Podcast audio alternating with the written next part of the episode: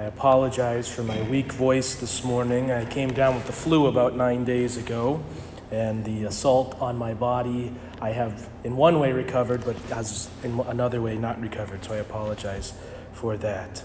But to your benefit, I don't have the strength of voice for a long homily, so you get a short homily today. In the Advent season, and in particular in the Gospel and first reading we hear today, we hear from the prophet Isaiah and for Jesus, from Jesus, the importance of being attentive, of paying attention, of listening for the Lord. And this requires silence, contemplation, and a place set apart from the world. And we have this season of Advent in order to do that. But as we all know, this is also the time of year that is the least quiet we get to Christmas and we're not ready for the incarnation, we're ready for a nap. We're ready to rest, we're ready for it all to be over. Because in the next four weeks, we will have parties and gatherings and all sorts of things. We'll eat too much, we'll drink too much, we'll spend too much. And this is what our season of Advent has become in most places. But to all of us, St. Paul's words should be a real challenge. Make no provisions for the flesh and I don't know why, but they cut off the last part of that, of that verse, of verse 14 of the 13th chapter in Romans, and all its desires. Make no provision for the flesh or, all, or any of its desires.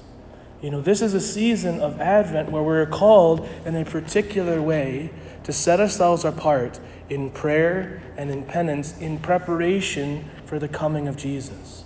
We don't just want Christmas to be another day. We want Christmas to be a day where the Lord truly comes again into our life, helps to rebuild and reform our life. Because, yes, we do know historically when we celebrate Christmas, but God is speaking to you right here and right now. He might desire to come into your life in a new and profound way today. That second reading from the letter to the Romans of St. Paul's was read by St. Augustine in a garden. He picked up the scriptures, he opened it to that verse, and it changed his life forever. And as a result, it changed the church forever because St. Augustine is one of the greatest theologians. And so, my challenge to each of you is twofold in the Advent season. The first is to pray and to immerse yourself in the Word of God, to give 10 or 15 minutes every day to just sitting with the Word of God.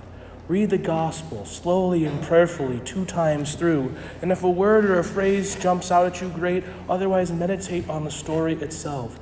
Let the word become incarnate in your own life. The second thing is go to confession.